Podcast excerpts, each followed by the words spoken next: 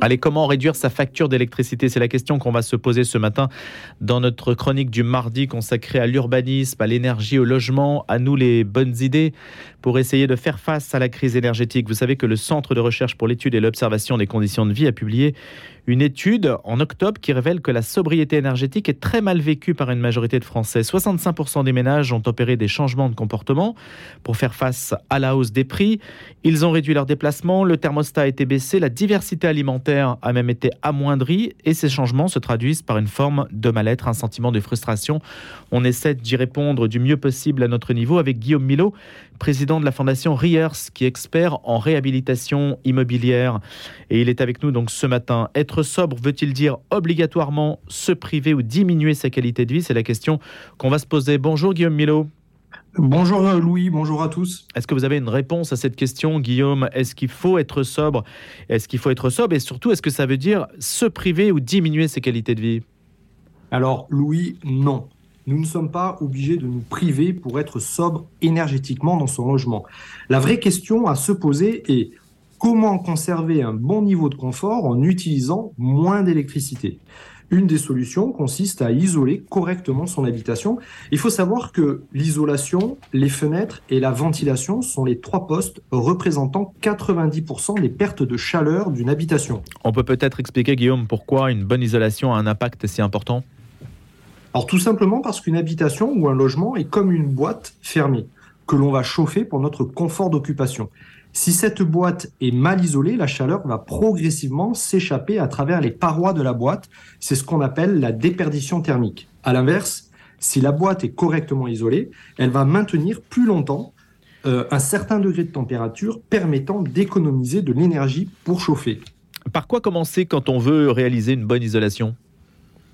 Alors je recommande fortement de renforcer prioritairement l'isolation des murs et de la toiture qui sont responsables à eux seuls de 55% des déperditions thermiques totales. Vous pouvez également optimiser vos travaux d'isolation en utilisant ce que l'on appelle des matériaux biosourcés, comme le bois, le chanvre ou la ouate de cellulose, qui possèdent un déphasage plus important que la laine de verre, permettant également d'améliorer le confort d'été en cas de canicule. Un mot sur les travaux qui représentent forcément un investissement important. Il y a beaucoup de Français qui se posent les questions de savoir s'ils ont euh, les moyens. Est-ce qu'il y a des, recettes? Est-ce que vous avez une astuce ou, une manière de faire? Alors, il existe des dispositifs d'aide fiscale comme ma prime rénov qui est calculée en fonction de vos revenus et du gain écologique ou encore l'éco-prêt à taux zéro. Mais c'est vrai que nous sommes obligés de subir une partie du coût des travaux. Ce qu'il faut savoir, c'est que ce sont les économies sur notre facture d'électricité qui vont permettre de financer ces travaux. C'est encore plus vrai avec la hausse actuelle des hmm. prix de l'électricité. Nous ne maîtrisons plus les prix de l'énergie. En revanche, nous pouvons maîtriser notre consommation en améliorant notre habitat. Une fois que ces travaux sont amortis, le gain est total, car on ne refait pas l'isolation d'un bien immobilier tous les ans. Les travaux d'isolation vont donc avoir vraiment un impact sur plusieurs décennies. C'est un investissement sur le long terme. Alors, il est vraiment dommage que le débat public associe la sobriété énergétique aux restrictions. La sobriété ne doit pas être synonyme de privation. Il est donc normal que les Français ressentent une certaine frustration. Le débat devrait plutôt porter sur comment aider financièrement les Français à consommer moins sans changer leur confort et leurs habitudes. Finalement, si l'État investit massivement pour aider les citoyens à améliorer les performances thermiques de leur habitation, ça diminuera aussi la demande en électricité. Donc, la France aura moins besoin d'investir dans les infrastructures pour fabriquer l'électricité, comme les centrales nucléaires ou les énergies renouvelables. Merci Guillaume Milo. On vous retrouve naturellement sur Internet pour cette chronique à nous les bonnes idées en matière de logement, d'urbanisme et d'énergie tous les mardis sur notre antenne, président de la Fondation Rios. Et la question du jour ce matin, c'est en quoi la Coupe du Monde au Qatar a-t-elle quelque chose d'inédit pour en parler? François Morinière, président des entretiens de Valpré, qui se tiennent d'ailleurs bientôt, on en dira un mot tout à l'heure, ancien directeur du journal L'équipe. Bonjour François. Bonjour Louis. Bonjour Alors à tous. on parle évidemment euh, du Qatar, pas forcément comme on en parlait, j'allais dire comme on parlait des autres Coupes du Monde. D'abord parce que ça se tient l'hiver. Oui, c'est effectivement une, première dans l'histoire de la Coupe du Monde, euh, avec un calendrier qui a été adapté. Donc euh, la Coupe du Monde commencera dimanche soir et se finira quatre semaines après, donc juste avant Noël. La France est bien placée? La France est pas très bien placée, d'abord parce que l'histoire ne joue pas pour elle, puisque seulement deux équipes dans l'histoire de la Coupe du Monde, c'est la 22e édition de la Coupe du Monde, seulement deux fois une équipe a réussi à gagner deux fois de suite la Coupe du Monde. Donc il y a généralement un mauvais sort sur celle qui est sortante. C'est arrivé en 1934 et 38 avec l'Italie et en 58 et 62 avec le Brésil. Mais en général, l'équipe qui a gagné la Coupe du Monde euh, fait un petit tour et puis s'en va. Et est sortie dès le premier tour de la Coupe du Monde. Donc ça, c'est plutôt euh, négatif. Et puis après, on a pour les spécialistes, beaucoup de, blessés dans l'équipe. Donc euh, Didier Deschamps doit composer avec tout ça. Les Donc blessés... on, part avec euh, hmm. beaucoup d'inconnus. Les blessés, par exemple, Varane Alors Varane est incertain. On a appris hier soir que l'autre défenseur central, Kipembe, était blessé. Sont absents les deux milieux de terrain, Paul Pogba et N'Golo Kanté, qui avaient été brillants il y a quatre ans. Donc voilà, beaucoup d'incertitudes euh, à l'arrière, au milieu. Benzema, qui n'a pas beaucoup joué les quatre dernières semaines, cinq dernières semaines. Donc tout, une fois de plus, va reposer beaucoup sur les épaules de Kylian Mbappé. Vous qui connaissez bien ce monde du sport, François, est-ce que c'est plus important de jouer pour son équipe nationale ou pour le club Le club qui est ultra médiatisé à travers la Ligue des Champions, en particulier quand on accède au plus haut niveau du football? Je crois que la, motivation des joueurs pour une Coupe du Monde est, quand même très forte. Évidemment, les enjeux financiers n'ont rien à voir, hein, parce que les primes de match et les primes de victoire sont certes très coquettes, mais n'ont rien à voir avec les salaires que les joueurs touchent dans les clubs. Mais je pense que le prestige du maillot national euh, est très fort. Donc, les, pour avoir vécu plusieurs Coupes du Monde de l'intérieur, euh, je pense que la, motivation euh, est, haute. Euh, donc voilà, de ce côté-là, les joueurs sont au rendez-vous. Alors il y a aussi le fait évidemment que ça arrive dans un calendrier qui est compliqué aussi pour les joueurs parce qu'il est quand même très chargé ce calendrier, contrairement à des Coupes du Monde qui se tiennent l'été où ils sont dans une phase plus, Exactement, donc, relâchée. voilà, puisque d'habitude les sélectionneurs ont environ un mois, quatre semaines de préparation avec l'équipe avant de s'envoler pour le pays hôte. Là, les dernières journées de championnat ont eu lieu dimanche soir. Donc les équipes se sont retrouvées lundi et donc auront 4, 5, 6, 7 jours, 8 jours peut-être de préparation, ce qui est très peu. Mais ceci dit, les, les joueurs sont plutôt au début de saison et donc sont euh, globalement en forme. Sur l'aspect sportif, euh, François Morinière, est-ce qu'il y a des pronostics, des équipes évidentes que l'on va nécessairement retrouver en phase finale de la phase finale, puisque précisons-le, la Coupe du Monde, c'est déjà la phase finale. Hein, voilà, il, y a eu des, phases qualificatives dans tous les continents.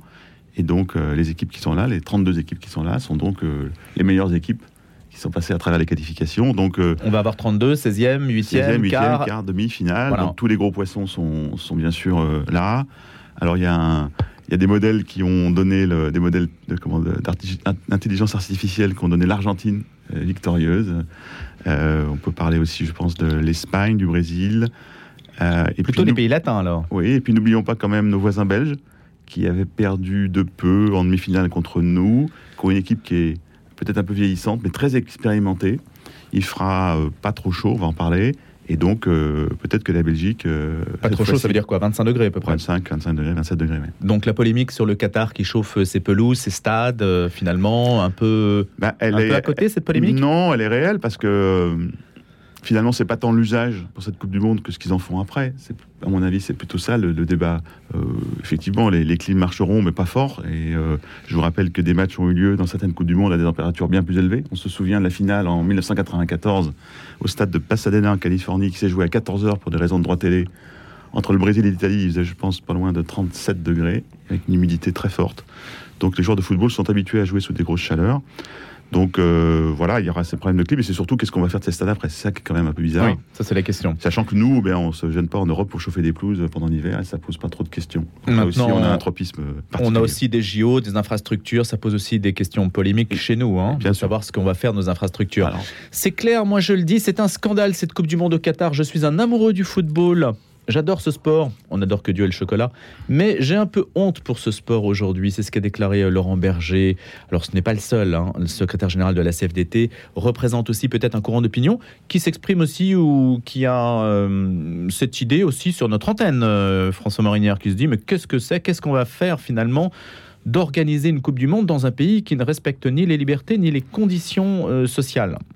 Alors, je dirais que c'est une c'est un pays qui est compliqué, mais les organisateurs de sport ont toujours euh, fait fi de ces questions. Et c'est pas une question historique, c'est une question récente. Donc on a joué tranquillement il y a 4 ans en Russie, sans que personne se pose la question, aussi quelques-uns quand même heureusement. Enfin bon, j'ai entendu beaucoup moins d'appels au boycott euh, quand c'était Poutine en Russie. On a fait des Jeux olympiques d'hiver à Pékin euh, dans la foulée. où là, je crois qu'on n'a pas été trop visité, voir les hôtels, si, comment ils étaient tenus, et le droit des, travailleurs pour voir s'ils avaient un, comité d'entreprise. Hein. tout le monde a, fermé sa, bouche. Donc je crois que... On a fait les Jeux de Berlin aussi. Hein. On a fait les Jeux de Berlin. On est allé, pour ceux, qui, hein. ceux, qui ont un peu de mémoire, en Argentine en 78, où je crois que les généraux au pouvoir n'étaient pas des, des, euh, des grands respectueux des droits de l'homme.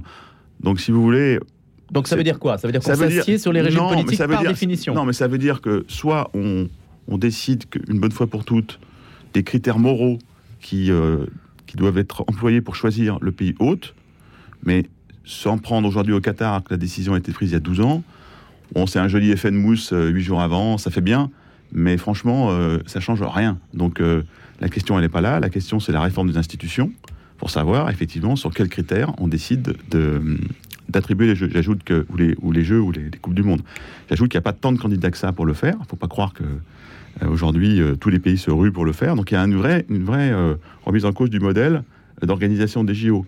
Et puis après, il y a toujours le, il y a toujours eu le débat entre ceux qui considèrent que il faut pas y aller parce que c'est le diable, ou c'est parce qu'on y va que peut-être les choses changeront. Donc ça, hmm. c'est vous êtes dans quel quand vous là-dessus, François Est-ce que c'est pas un peu démagogique de dire on y va, donc ça va changer? Non, je pense pas. Par contre, ce que je crois, c'est que euh, je suis opposé à l'idée que le sport doit être un vecteur de changement de la société, utilisé pour des combats politiques, etc. En tout cas, certainement pas les sportifs. Je pense que le, le sport est une parenthèse, et donc en faire un, tout le temps un instrument euh, euh, de combat politique, de combat sociétal, etc., moi, ça me ça me convient pas trop. Donc il n'y a pas de raison de boycotter les athlètes russes, par exemple, ou les, les, sportifs russes bah, S'ils sont dopés, oui. Il faut les sortir, mmh. mais s'ils ne sont, pas dopés, mais s'ils sont pas dopés, c'est pas eux qui ont voté pour Poutine forcément. Donc je veux dire leur mmh. faire porter, euh, leur faire porter le chapeau d'un dictateur, c'est quand même un peu compliqué. Donc moi j'ai toujours du mal à ce qu'on demande ça aux sportifs, d'autant plus qu'on leur demande en même temps une performance. Et quand on est athlète de haut niveau, on peut pas tout faire. On peut pas être euh,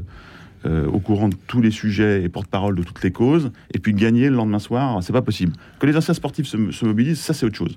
Mais quand on est sportif de haut niveau, on, a, on doit être focalisé sur une chose, c'est gagner, se préparer, s'entraîner, et euh, c'est ça qu'on demande à un athlète, c'est pas autre chose. Et c'est ce qu'on va regarder à partir de dimanche. Merci. dimanche soir, match d'ouverture à 19h sur TF1 et finale 4 semaines après. Donc une, semaine, une Coupe du Monde plus courte aussi. Hein. Ah oui, oui c'est important. 4 matchs par jour hmm. dans les premiers tours parce que justement, à cause de la période, ça va jouer plus vite.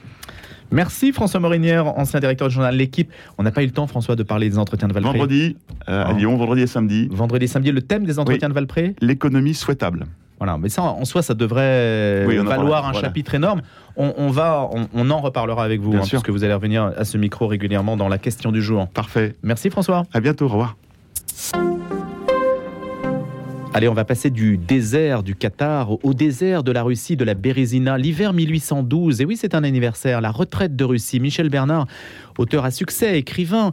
Il consacre un ouvrage intitulé justement sobrement Hiver 1812. Quand Napoléon entre à Moscou, euh, jamais on n'était allé finalement aussi loin. On sait que Hitler lui-même n'ira pas jusqu'à Moscou, sera bloqué avant la capitale russe. Mais qu'a-t-il fait de cette victoire et surtout la retraite de Russie Qu'a-t-elle pu représenter Que représente-t-elle encore dans notre imaginaire? Bonjour Michel Bernard. Michel Bernard avec nous ce matin dans Un jour une histoire. C'est aux éditions Perrin, je le précise, cet hiver 1812. Normalement, Michel Bernard devrait être avec nous. Si vous activez votre micro, ça devrait fonctionner, Michel Bernard. Vous êtes avec nous, je vous vois. Hein. il faut juste que vous ouvriez votre micro. Alors, je précise pour les personnes qui nous écoutent que nous sommes en direct grâce au système Zoom. Alors, ceux qui sont sur les réseaux sociaux, sur YouTube ou sur, euh, sur, les, sur Facebook et qui nous voient en direct, eh bien, écoutez, euh, voilà, faut patienter en quelque sorte. Je ne peux pas faire grand-chose. C'est Paul qui est avec nous et qui va nous, nous dire euh, comment ça se passe. Alors, on va, on va voir avec euh, nos prochains invités. Moi, je vais peut-être faire revenir François Morinière après tout. Allez, François, vous allez revenir le temps qu'on rétablisse la connexion avec Michel Bernard. Comme ça, non, mais écoutez, c'est peut-être la providence, parce qu'après tout, voilà, j'ai été sanctionné pour ne pas avoir parlé des entretiens de Valpré suffisamment ah, tout à l'heure. La, providence, la providence nous amène à parler des entretiens de Valpré, c'est pas beau Exactement. Donc, on va voir si Michel Bernard se reconnecte je avec son micro. Euh, à tout moment. vous avez de la chance, François, finalement, on n'est pas venu pour rien. Je vois que Gad Elmaleh vient d'arriver. Euh, ah mais vous avez deux pour le prix d'un aujourd'hui. Bien sûr, je vais revoir Gad Elmaleh, donc ça va être génial. Bon alors dites-nous un mot justement de ces entretiens de Valpré qui commencent vendredi. Bien, c'est une édition un peu particulière, euh, Louis, puisque c'est la 20e édition d'événements. 20 ans, c'est le début de l'âge adulte, donc on est, on est bien sûr heureux d'avoir pu mener ce chemin. Alors Valpré, c'est un lieu près de Lyon. pardon, Valpré, c'est un lieu qui se trouve à Écully, donc tout près de Lyon.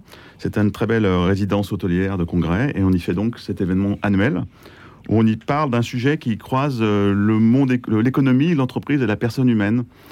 Et donc, on essaye d'apporter des éclairages, bien sûr, à la lumière de la pensée sociale chrétienne.